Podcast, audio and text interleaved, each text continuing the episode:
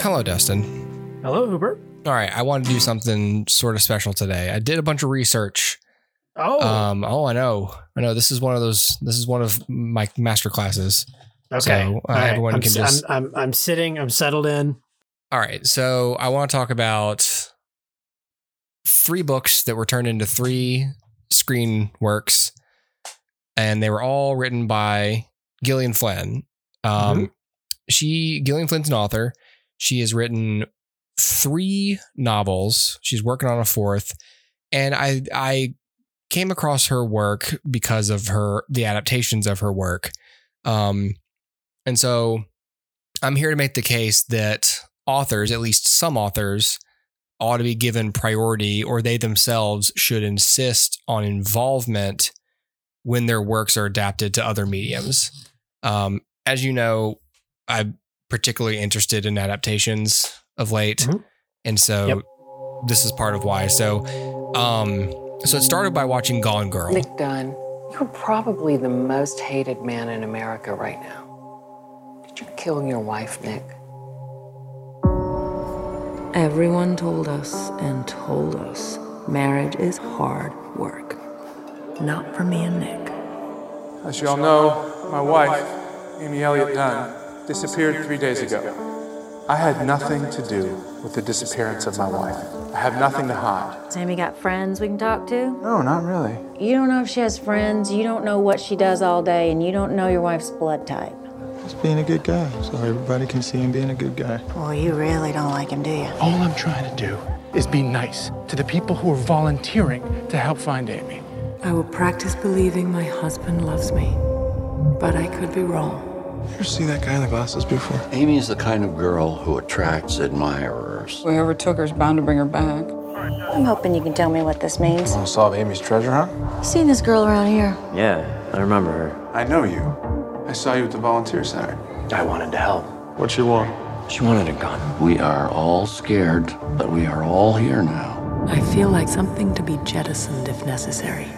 I feel like I could disappear. The hallmark of a sociopath is a lack of empathy. Amy lost a lot of blood in there, and then somebody mopped it up. Why would they mop up the blood if they're trying to stage a crime scene? Whatever they found, I think it's safe to assume that it's very bad. I'd finally realized I am frightened of my own husband. I would show you, as if you're doing a deposition, what to say, what not to say. A trained monkey? A trained monkey who doesn't get lethal injections. She's going to eat you alive. You assaulted her? It's not good enough for you? I hit her? It's not even close. Absolutely not. I never touched her. We now believe Nick is involved in the disappearance of our daughter. Without a body, without a murder weapon, their only hope is a confession. You don't know anything yet? You need to tell me. How was your marriage, Nick? Are you asking me if I killed my wife? Man of my dreams, this man of mine may kill me. What about my son, Nick? This man may kill me. In her own words, this man may truly kill me. You ever hear the expression, the simplest answer is often the correct one? Actually, I've never found that to be true. Gone Girl uh, came out in twenty fourteen. Everyone knows Gone Girl, directed by David Fincher, um, mm-hmm. starring Ben Affleck, Rosamund Pike, Rosamund Pike, uh, Tyler Perry, Carrie Coon, Neil Patrick Harris, and oh, I forgot Tyler Perry was in that. Yeah. Um, did you see this back when it came out? I did. Okay, I, did. I saw it in theaters. I, I saw it for the first time a few months ago. Mm. I never saw it. I just heard it was really good, and I just never got around to it. I'm pretty sure John and I saw this in theaters together. Okay. Wow. Yeah. So, um, and so the screen, so based on Gone Girl by Gillian Flynn, screenplay by Gillian Flynn. Mm-hmm. Um, I loved Gone Girl. Um, I thought it was a really well done movie. Um, only David Fincher can make like a, a nearly three hour film where I'm not bored for a single second. For a yeah. single second, every yeah. shot is purposeful. It just, it's, it's remarkable how he can do that. Yep. Um, really, really enjoyed uh, the tension and just how well crafted the movie is. Um, so uh, anyway, it was, it was, it was, it was not only that Gone Girl was so good, but I was struck by how, oh, the screenplay was by the author. And then that's when I realized that Gillian Flynn had written these other things that had also been adapted. And I was like, I've got to do it. I need to study. I need to cross-reference these. Yeah. Um, but starting with Gone Girl. And so I've, of course I've read all three novels. So I, I went and read Gone Girl. Um, and I really, I really love the book too. Um, the film, um, just some quick facts about these things before I reach my final point. This is, uh, I'm, I'm really just trying to bounce this off you more than anything else, Dustin, but here's what I okay. found. Here's what I've observed. Um, and just sort of stream of consciousness here. The film makes use of the point of view, to, the point of view device. That's the building block of the book. And that is the voiceover by, um, Rosamund Pike's character by, mm-hmm. um, uh, Amy, um, yep. No one else, uh, th- there's chapter, you know, every chapter in Gone Girl is either from Nick or from Amy's point of view. So they're yep. both first person, but the film only takes Amy's voiceover. I don't think it takes, no, it takes, no, there's Ben Affleck too. Never mind. I'm wrong. Um, but it, it, it wisely makes use of that, um, mm-hmm. because that's a big part of getting exposition. And there's just a whole lot of junk going back in time and revisiting parts of their life and their marriage. And then, yep. catching up to the modern and, and intercutting with the modern day, like plot of Amy's disappeared. Um, and we need to figure out where she is, where she may have gone, who may have abducted her. And why is the husband, why does the husband seem so clueless or careless about it? Yeah. Um, so one thing that, that I will say that just off the top of the bat here, that one Flynn thing that Flynn does in all three works is if it ain't broke, don't fix it. Um, being that just because we're adapting this to film doesn't mean we need to get rid of um, prose, like like novelistic elements, like excessive voiceover. You and I were taught that voiceover was a crutch um, in yep. screenwriting, and it really isn't. It just depends on what the story calls for. Yeah. Um, and if it's adapted from a book that heavily uses voiceover or, you know, heavily uses first person point of view, then you, you pull that, that. That's how we get information across. Like, you know, yeah. It's different if it's full of prose and you want to show some stuff because there's there's no way to tell it. Yeah. It's yeah. E- even in college, I was like, I I think y'all are just teaching us that to help us like learn Think better, how, yeah. How, yeah, how to how to exposit, you know, information without having to, you know, rely on that maybe. But I'm like, there there are plenty of movies that utilize voiceover that are yeah. reviewed as classics. There's mm-hmm. there's no No reason to, like, if Goodfellas can do it, yeah, you can do it. So, yeah, I, I think it's it's an increasingly popular choice with artists who adapt their own work, um, like Flynn, like Gillian Flynn and Neil Druckmann with, with The Last of Us. Like, anyone who's taking their original creation into a new medium, they recognize that change for the sake of change is not the best direction to go. And yeah. it's it would be, you'd rather face the criticism for adapting something straight over than you would yeah. for changing it for the sake of the medium and choosing something worse um, yep. or not as good as the original. Um, and there's nothing wrong with copying over lines or events verbatim, if that's the best way to tell the story, you know, and you might say like, well, hang on, Connor, you know, like we, I, I've said in the past, like you're meant to consume both things. And so why, why should you, why should you, you might think that why should we consume book and movie if it's all the same, but it, it's not all the same. It's yeah. just some fundamental stuff is going to be the same. And you only know it's the same if you go back and compare them, which you're unlikely to do, but also shouldn't ruin either work. I saw Gone Girl, the film, before I read the book. And the only reason I regret doing that is that it made my read of the book not as fast because I'm not as like, oh, what's going on? You know, because I know what's going on. But if you read yeah. a book first, the feeling of, wait, what's going on? That keeps you turning pages. Yeah. Um, but everything else about the book, I was like, oh, I just, I, I was just relishing the writing again and yeah. the character work. And I was just like, they did such a, I, as I'm reading the book, I was like, they did such a good job in the movie with this. Yeah. So if, if novelty is your measurement of quality, then you'll accept anything that's new. Um, mm. and, and that's not good. The novel, by the way, along with the film is really good. I, I would, I would buy the novel and read it again. It was really fun to read.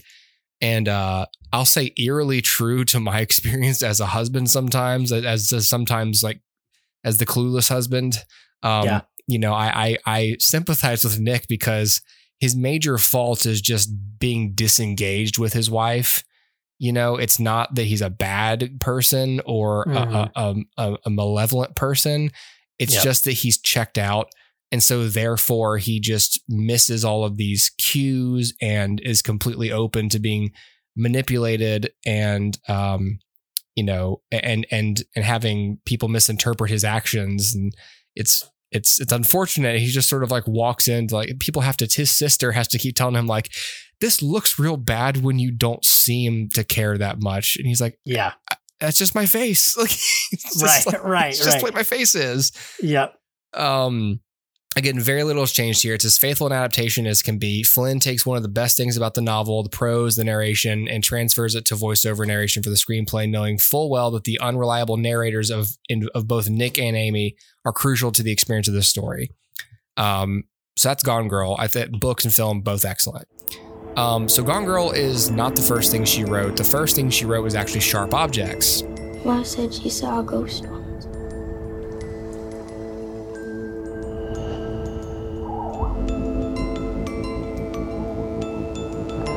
I'm not scared of them ghosts. Are you?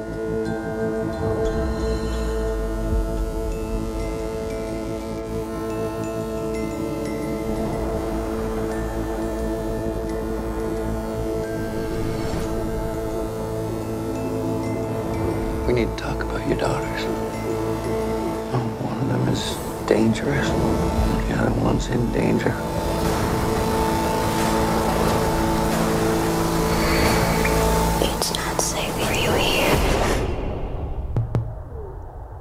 Which was then adapted into this H B O miniseries. Um, so this is obviously a different beast here because it's not a film. Uh, it's it's a, it's a it's a what eight? I think it's an eight episode miniseries, mm-hmm. um, which I've also advocated for is a great medium for telling novels because it yep. you've got the length, and again you've got Gillian Flynn here. Uh, in, in charge, basically. So the miniseries was created by Marty Noxon, based on Sharp Objects by Gillian Flynn, directed by Jean-Marc Vallée. Um, not all written by Gillian Flynn. Um, in fact, there's only one she has sole credit on, um, but it's it, she is heavily involved as a producer, I believe. Um, Sharp Objects is about a reporter who is who has returned to her terrible little Missouri town Um, to investigate these child murders, and she has to kind of re just continue just to sort of be around her mother, who was horribly uh, emotionally abusive um, for her entire childhood, and some crazy and terrible things happen. Um, it's it's it's one of those southern town full of self-interested rat bastards, um, and it reminded me a little bit of Justified, which I recently watched, where it's like, you know, if, if Justified gives the South the intellectual treatment where everyone's like a pretty well-educated, if not criminal, you know, uh, entity, that Sharp Objects reminds us of the darkness and the two-paced depravity of some of these of Southern Gothic storytelling, where it's just like, yeah, we're all acting nice, but like everyone here has a horrible ulterior, ulterior motive, or some, something as simple as gossip, and how mm. how antagonistic it can it can be as a story element. So the series, hmm. having read the book, little's changed from book to series. The series uses voiceover as well, just like in the book. Um, Amy Adams is great in the series, by the way. Um, and so is Patricia Clarkson, who plays her mother, Adora. She's tremendous. Hmm. Um, they're they're they're fantastic. The series did add some more setups here. Um, there's this big, like essentially a Confederate holiday town celebration that they celebrate at Adora's house that, that brings all the main characters actually into one place. And this is a town full of people who are like suspect each other of murder. And so everyone kind of hates each other. And so it creates this really great episode in this set piece where they're all in the same place. And that's mm. not in the book. Um, mm. And I thought, oh, well, that was a good addition for the, for the series that adds some drama and some tension and yeah. some really great interplay with the actors. Um, And it fleshes out the ending, allowing what's essentially the final twenty pages of the book to be an episode. Although the info, I saw the series first, so I I know how it ends, but I was unclear about some things. And so when I read the book, that the book actually makes it a little bit more clear the exact details of the events that you get in the series. But again, you're supposed to consume both. You're supposed to read both. Um, anyway, I've got nothing but good things to say about Sharp Objects. So then mm-hmm. there's the third thing I found out. I so I was going to do just Gone Girl and Sharp Objects, and I found out that that her her second novel, Dark Places, had been mm-hmm. ad, had been adapted as a film. Uh, so then there's Dark Places. Mom has been in trouble. I heard rumors. What kind of rumors? The police are looking for you. There's some serious allegations about your son. Mom, he's a freak. and just go in his room. He's got all sorts of weird stuff.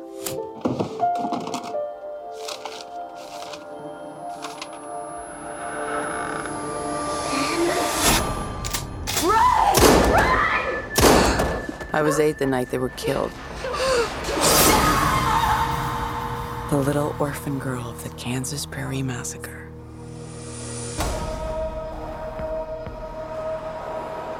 It's a real tragedy what happened. And your brother in jail going on twenty-eight years. If you want to convince me that Ben's innocent, you're wasting your no, time. No, just let's pick your brain about what happened that day. Tell me about this club. We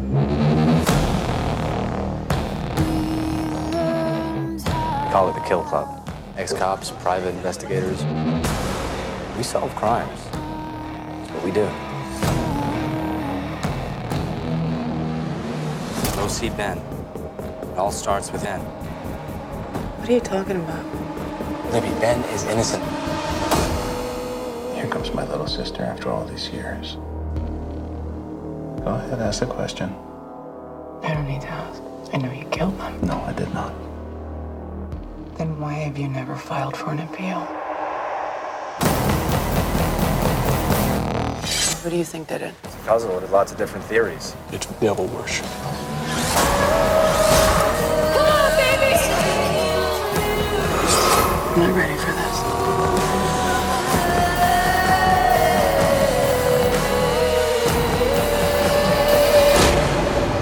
You lied.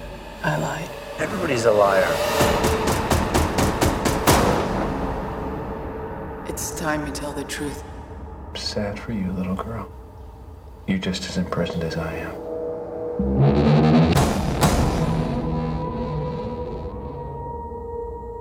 I love you, Libby. Don't you ever forget that. Dark Places is directed by G- Gilles Paquet Brenner. Giles Paquet, I French director, um, okay. and and screenwriter, because he writes the script for this as well. It's based on her book, but he is sole screenwriting credit.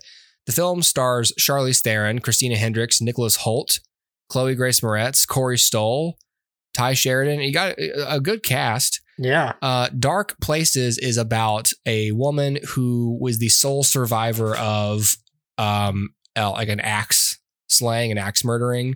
Her whole mm. family was murdered. Um, Like what? I think she's one of four kids. So like she, her, her mother, her two sisters were killed, and um, the, her brother went to prison for the murder.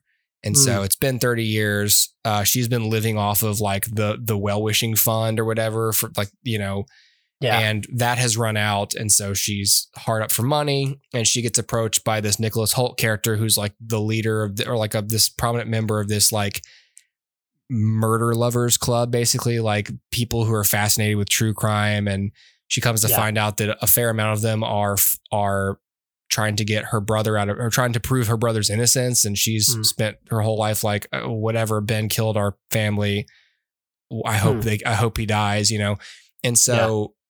because they're offering to pay her to look further into this, she starts to kind of revisit the crime and starts to, and goes and sees her brother in prison and tries to track down her absent father and just tries to talk to people who were connected to the crime. Um, and in the film and also the novel, you get regular flashbacks to the final twenty-four hours before the murder happens.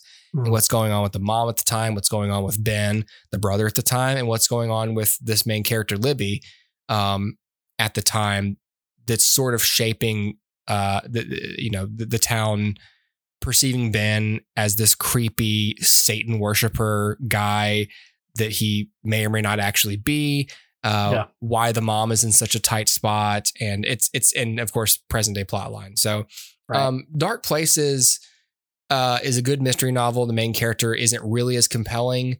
Um, but every time I, I'll say every time we flash back to nineteen eighty-five to like the day and the day of before the murder, I was like, I was just glued to the pages. I was locked in. I was, I really wanted to know everything that was happening to this family, because every piece of information they gave me about Ben changes mm. how you're seeing his incarceration in the present day. Mm. Um, so I read the mo- I read this one really quickly. And again, I had not seen the film before I read the movie this time. So this read was a lot faster. And that, that lends to my theory of read first, Um, so the director wrote the screenplay here. Um, the cast is fine. They made some story choices that were fine that, that streamlined the story a little bit. I thought Chloe Moretz was really great casting as this particular character she plays. I don't want to say much more about that. Nicholas Holt is perfectly cast as this dude, Lyle, this, the, the guy who approaches her, this murder whore who's just yeah. like, I mean, think about him in the, on, on the, um, like in the menu a little bit. He's just like, yeah. just super knowledgeable, a little bit macabre, um, yeah. sick fascination with this stuff, and a little bit doesn't know how to relate to people too well because he clearly sure. spends his time like listening to true crime podcasts and stuff. So it's, it's got a lack of surprise as an adaptation. Um, and as I say, if what's new for you isn't the plot, it's the choices by the director, the production design, the performances, that kind of stuff is what you're there to see when you see an adaptation. And I'll say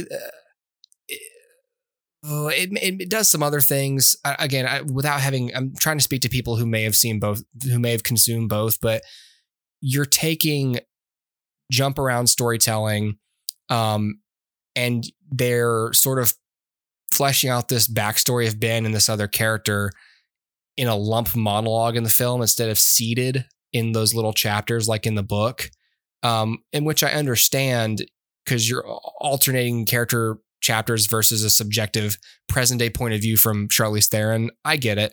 That makes sense. But um, I would say the, I would say that that's what makes the novel superior here the to like a film adaptation. Mm. Um, it's not, it's not uninteresting. It's just, there's, there's no levity in the movie um, mm. either. There's, it's just straight up like, okay. Like, and, and I couldn't put my finger on what it was. Um, they also ruin the surprise of this. Okay, okay, I don't want to spoil the movie for you, but anyway, there, there's a surprise thing that happens by the time you get to the murders. You find out something on the night on the chapter that deals with the murders that's like, oh, there's obviously a big surprise that happens. Yeah, and yep. they spoil that in the movie, sort of before, like as it's happening, like like before it happens. So there's not that mm. surprise element of like, you know, the person who's stabbing the mom is not revealed as it's happening quite mm. yet. Gotcha. Um, so anyway, and I feel like they could have filmed it in a way that didn't betray the identity of the killer right away, you know, once they finally reveal how it unfolded. So I don't know. I just feel like that could have been done in the hands of a more capable director. Like David Fincher could have done that a lot better. Yeah, sure. Um, so my summary here about that was the reason I talk about Dark Places last. It's clearly the one I enjoyed the least just based on my description of it. I think what it lacks is a director with a distinct visual style. Um, mm. it lacks, it also lacks the original author's touch. Um, what works about the other two, about Sharp Objects and Gone Girl, is that what works was kept in the script and what doesn't was given alternate treatment, not like replacements, but like alternate, like scenes still happened, but conversations were changed without changing how the story unfolds. It's just the dialogue is just, the dialogue is just different. Sure. Um, but the scene still begins and ends the same way, but it's not like a, you know, but Dark Places like a by the numbers. Like I just read the book and I'm listening to these scenes and I'm like, I don't think they invented anything new in these scenes because I'm just recognizing all this dialogue. Um, the most interesting parts of the dialogue are the times where I felt like Charlize Theron was given a little bit of room to improvise and actually say words that matched her, the characterization choices mm. that she was making. Uh, it, um, And it feels like the choice was to let the director have script credit here solely due to the desire to save money by not having to hire a writer or Flynn herself and mm. someone's belief that the story didn't need a heavy adaptation for the screen, that it just needs a director to make visual choices, not to rework the story. And that's where I feel like that's why I make the case for letting the original author, or even in this case, a writer, but what's good about having Gillian Flynn penning the script or being heavily involved is saying, okay, I recognize that this scene needs to be changed, but it may not need to be heavily changed. It might just need a few like minor tweaks. And yeah. I feel like with Dark Places, and this was made after Gone Girl, so you would think that they go, oh, Gillian, like, please write this one too. But yep. for whatever reason, this was A twenty-four. Um, mm. I don't know. And so I don't know if it was just an effort to keep the budget low. I don't know if she was like, hey, look, I just wrote Gone Girl. It got nominated for awards. Like my rate has gone up, baby. Um, yeah, yeah. I don't know what happened, but I would imagine that they just made that choice and said, look, dude, just put copy and paste the thing into Final Draft and, yeah. you know, get with a production designer, make some costume choices, and just sort of point a camera at this thing. And, yeah. and it feels like it was made kind of on the cheap in, mm. in that sense. Um, yeah. and so I, I feel like, so I, I enjoyed them all. I mean, I love all the books. I think Gillian Flynn's great. I'll, I'll be reading her next, her next, um, novel, which she's currently writing. And I just, I just, I like the way she writes. And it seems that when you have a style as distinct as hers, the only reasonable choice when you're adapting that to the screen is to maintain it. And the mm-hmm. best way to maintain it is just to approach the author and say, would you be interested in being involved in this project? Yep. And, and having creative control. And yep. of course the answer would be, oh yes, look, of yep. course, you know, yep. right. Uh, I don't know. So uh, I don't really know what my, what my, what my uh, statement there is, except for meh. um, It's interesting. So uh, a novelist, um, becoming a screenwriter mm-hmm. is is a is a good thing. Like, I agree with you. I, I think I think that if you are adapting somebody's work, the smart thing to do would be to include that person as much as possible. It's their vision, after all. Um, I also understand the idea of like a director or a new screenwriter coming in and saying, "Yep, yeah, yes, you you created that. We'll honor it, but we're going to put our own stamp on this." Yeah. I understand both. I think that the idea of like, let's put our own stamp on this is ultimately a little bit selfish and a little bit turning somebody else's artistic expression into your own. Mm-hmm. Um, and to me, that feels less artistic. Like, that feels m- more like self-serving yeah. um, than anything. Um, but, um, but I can understand both sides. Um, And and certainly we can point to other situations like Fantastic Beasts, where a novelist doesn't quite have a grasp on how a film should operate. Sure. Um, and and again, you know what? No fault to to J K. Rowling. Uh, it, she's a fine novelist, but that it's a different skill set, mm-hmm. right? Like, what you would write in a novel, you can describe the sky in a novel and mm-hmm. have it be subtextual to something the character is going through. Yeah. And on film, it's really hard to photograph a sky and still convey that message that this is a metaphor for what the character is feeling internally. Yeah. Um, without having some exposition or internal monologue or blah, blah, blah. Um, y- y- y- it's difficult. It's not impossible, but it's difficult. So a good screenwriter, a good novelist will then sit down and say, okay, what I'm trying to get across is, you know, this internal conflict in the character's mind. Let me see if I can find another way to um, personify that. Let me see if I can find another way to exemplify that in the setting, in the surroundings, in another character, w- whatever it may be. And, um, uh, you, you just have to be careful to do those things because it, it doesn't translate, right? Like, I remember way back when we first started the podcast, one of the, uh, early episodes, it felt like, was Hunger Games. Yeah. And, and, and we had this discussion similarly then with, with the Hunger Games, which I never read the books, but I understand, uh, um, uh, whatever her name, Katniss's character, yeah. um, Katniss, Katniss has more of an internal monologue in the books than yeah. in, the, in than in the films. There's nothing like that in the films, and it, it creates a detachment, um, and it created a sense that I don't know the character as well, right. um, in the movie as I they do the books. They didn't externalize that, correct? And so, so I think that um, you know. being able to take what works in the book, story-wise, structure-wise, you know, the way that it unfolds, and then recontextualize it for a film is an important skill, and it is not a skill that everybody shares. Um, and, um, But your, I, I believe your best course of action would be to go back to the original source, the person who wrote it originally, and say, what are you trying to convey? Yeah. And what ideas do you have that we can convey convey that visually? Um, and so um, so to that end, film and novel are are two totally separate mediums, and the adaptation, the work of the adaptation is to remain as faithful as possible to its source material while uh, making better use of its of its new medium. Um it's the same thing. Like I, I always heard this um, when when we were in screenwriting classes, is like if you're screenwriting, um, if what you're writing is an animated film, then it better make use of animation. Yeah. Right. Like like don't just write something that you could film and yeah. call it an animated film. You need to make use of the fact that in animation you can be far more uh, um, uh, visual than in in live action film.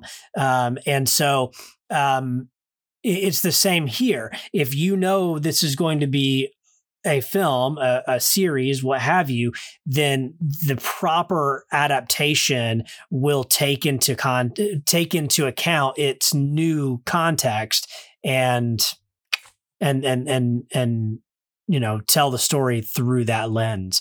Um, so so it's it's it's it's weird because you you can you can. Like I can hear people saying both things, right? I can mm-hmm. hear them saying the screenwriter, the the novelist, this is an important thing. And then people saying, but Fantastic Beasts though, right? Right. I can, I can totally hear it. Or on the flip side, what if the writer, what if the original writer is dead, right? What right. if you, what if you're adapting uh, Sherlock Holmes and Arthur yeah. Conan Doyle has been dead for quite some time? Um, how do you, how do you, How do you do that? Like that's another, that's a whole nother beast. But conversely, conversely, a lot of people would say like, there's not been any adaptation of Sherlock Holmes that's as good as Arthur Conan Doyle's stories. Sure. For that very yes. reason, it could be like, yeah, no one's done it because they can't, you know, because they, they exist best in the original, the original medium in which they were created.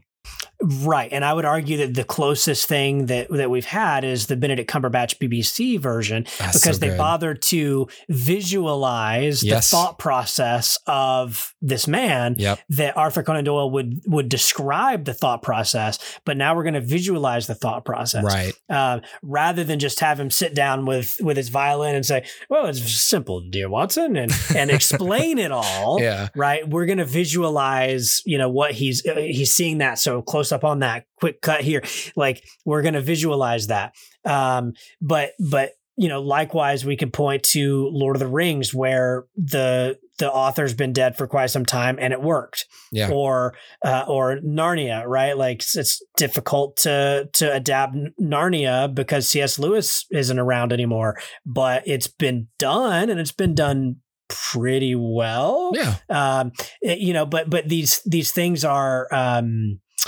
Uh, well, I mean, and for that matter, we can look at uh, comic book films, right? Like, mm-hmm. like superhero movies are adaptations from another medium.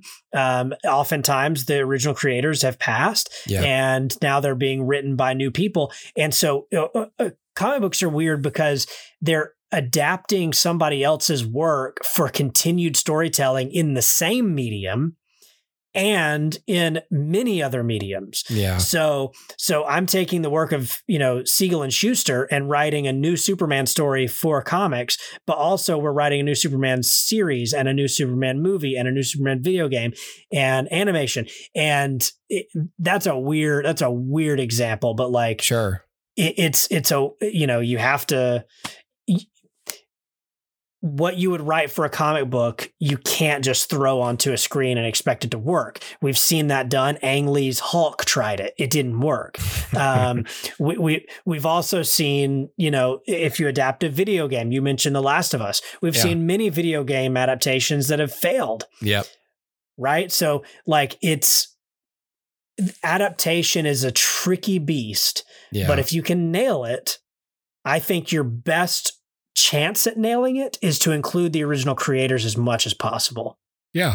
I mean, I mentioned uh, at some point in some recent podcast where I, I think I also teased this episode that like a prime example of a good middle ground is like you have the Harry Potter movies where you are heavily involving J K Rowling, but she is not writing the films. Like yeah. she is, she is consulting with other, like she is, I don't know what capacity she's at. Maybe was she executive producer? I don't know. I just, I, yeah. I think everyone knew she was very involved, but I don't know what her official capacity was. If it was yeah. just trusted friend. Um, but like, yeah. but she was, she was consulted by production design and by the actors and by the mm. director and by, and by the, the screenwriter. Like you know, she was essentially used as a resource, like, put me at your disposal. If you have any questions, like, ask me. Oh, not me. And, and yeah. you know, and, and, and, and she was the kind of person who wasn't, like, rigid about certain things that were in the book that were, may not be included or might be changed for the movie. It's more just like, here's the best way to, to translate that idea to this visual medium. And yeah. so, like, if they don't have, like, Gillian Flynn might be a special case because she clearly has acumen for screenwriting, um, and adapting her own stories. And not every, you know, there's a reason that, that a lot of novelists are novelists, because they have no interest or maybe even skill or acumen for screenwriting. It yeah. is a fairly different discipline uh, yeah. when it comes to a skill set. If you're, if you're, one of the reasons, Dustin, that I, that I tr- want to try my hand at prose so much these days is because I'm poor at uh, descriptive prose. Uh, sure. You're much better at that than I am. Um, and I have to develop that, and screenwriting was not getting me there. um, mm. Because you don't really have to do that too much. Like, these days it's yeah. discouraged to, to write too much prose in your screenplay. So I was like, well, damn it. I, how yeah. do I practice? Well, and, and that's always that. I appreciate the compliment. I, um, uh, that that's always also my weakness, which is I, I, I tend to overwrite my mm-hmm. descriptions, right? So like like the the the pilot that I've just written is too long. Mm-hmm. Like, page count, it's too long. Why? Because I, I overly describe things that don't necessarily need that much description. Mm-hmm. And um and, but but um but yeah, I think I think there's a little bit of prose in me, just, you know, the the the way that I speak, the way that I think. Um but um But then to, to you know, uh, uh, reward a, a compliment with a compliment, your dialogue is way, way better than mine. Um, and so um, I find myself more drawn to screenwriting mm-hmm. because I want to develop my dialogue. Dialogue, yeah. Right? And so if I if I wrote a book, I would certainly not have to stretch that muscle, but I also wouldn't grow, um, or at least that's the fear. Sure. And so, and so, yeah, I, um, I can completely understand your, your plight of like, well, let me, let me move to prose because that's what is, is going to be more difficult for me. So let me do it yeah. and let me tackle it. Yeah. Yeah. Not, not that I could write a screenplay, just, you know, ba- just based on the strength of my dialogue alone, but like, you know, dialogue requires context and, you know, painting a picture, and it, yeah, it's just so hard for me to do is to, to paint a picture. So anyway, the, the the point being, like, writers, certain kind of writers have different strengths, and um, it doesn't always mean that someone who writes a really great novel could make a really great screenplay out of it. And sure. obviously, the director matters too. Like, the showrunners of Sharp Objects were great. Amy Adams and Patricia Clarkson are great. But I mean, the standout among all these adaptations is Gone Girl, because I think it's really, it's the strongest of the, of the three novels, but that's also David Fincher. Um, yeah. And yeah. my God, right, right. Exactly. It's a really, really, really well done uh, film, but yeah. I don't know. It's, it's an interesting subject. Again, like, if I were to, if I were to, to, if I were to speak to anybody in any capacity over stuff like this, it would be, I would want to talk about adaptations, because I find, I find the factors that lead when things are adapted. I'm always interested in, like, was the original party consult? Are they is the original party involved? Okay, yeah. Were they consulted? Okay, did they know that this was happening? Oh, yeah. did they? Are they okay that this happened, or did they fight the adaptation and they couldn't yeah. win because they'd lost the rights or something? Like, I'm always interested in, was the original person to think of this existing, and were they involved at all? And then, do I like it? Right. You know what, what what's interesting that you just brought up that like sparked this in me is I I think um you're right. One of one of the key points of a good adaptation is a good director, a mm-hmm. skillful director. That seems like an obvious statement um when I say it that way, but but but it is true that like if a writer, if a novelist is sitting down and, and painting a picture with words, it's the job of the screenwriter then to paint the picture with words, but it's the job of the uh, director to paint the picture visually, yeah. and um, and and you know ultimately sourced down through the D P and blah blah blah. But but it's the director's vision, yeah. um, and so um, when when you have, if we keep with like Harry Potter, if you have someone like Mike Newell who directed Goblet of Fire, mm-hmm. um, I think that's the weakest directed of the bunch, mm-hmm. um, at, at least in in my opinion. Um, and it's not bad; it's just the weakest of sure. the bunch. Um, that that that that. translates into a weaker uh, a, a weaker film overall than, say, if David Yates had directed that film, right? And yeah. so, um, or or we could take it a step further.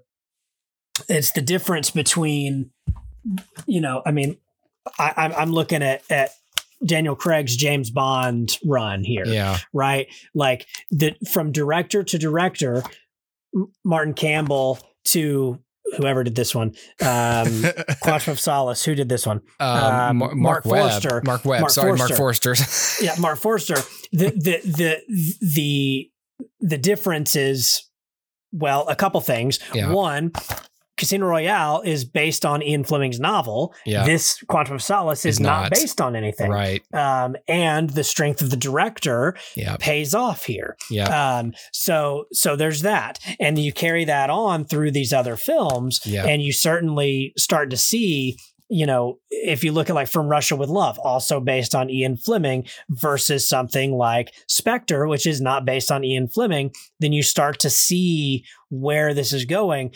Although you also have movies like this, which is not based on Ian Fleming either, and No Time to Die is fantastic. I love, um, I love No Time so, to Die. Yeah, so so it it doesn't. It, you don't have to, but you know it. It's weird. Adaptation is weird because there's no hard, fast rule. You could look at the at, at Casino Royale and say, "Hey, uh, so then it needs to be based on the original work, yeah. and it needs to have a stylish director." Okay, well, No Time to Die does not check both of those boxes. And it's maybe a better film than Casino Royale. Uh, yeah, it's, it, it's my favorite one for sure. Arguably. Yeah. yeah, sure. Yeah, and and I think that, that that goes back to why I think Dark Places just failed to impress me as a film, because it's like, because I felt like the novel did something great, and and a better director could have could have and if the, Gillian Flynn, if she if she had been involved more heavily, if at all, I feel like would have uh could have made the script more interesting and made more interesting changes to it. And I think yeah. a better director would have looked at the, would have looked at her script and said, oh, like these things, like, you know, these problems that I have with the film probably may not exist, because they would go, oh, I, I know how to shoot that. We don't yeah. have to change it. We don't have to yeah. reveal the killer's identity before he even walks in the house. Like, yeah. you know, we can, we can keep the mystery that is so pivotal to why that scene is important in the, in the novel. You know, and I just feel like yeah. this director was, you know, a person who came on and pointed to the camera and, and, you know, made visual choices, but didn't make interesting visual choices or interesting sure. choices. Um, sure. So, yeah. Yeah. Anyway. All right.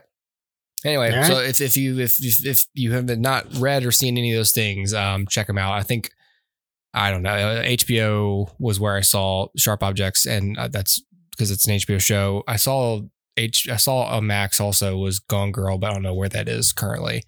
Uh, Dark Places, I had to go to like Redbox Digital, like it was nowhere. Um, oh wow! And now I know why, because yep, it's it's just okay. Yeah. Um. Anyways, okay, cool. Well, that's it. Yay! You're welcome, cool. everybody. Awesome. A good awesome. discussion. Yes. All right. Cheers. Bye.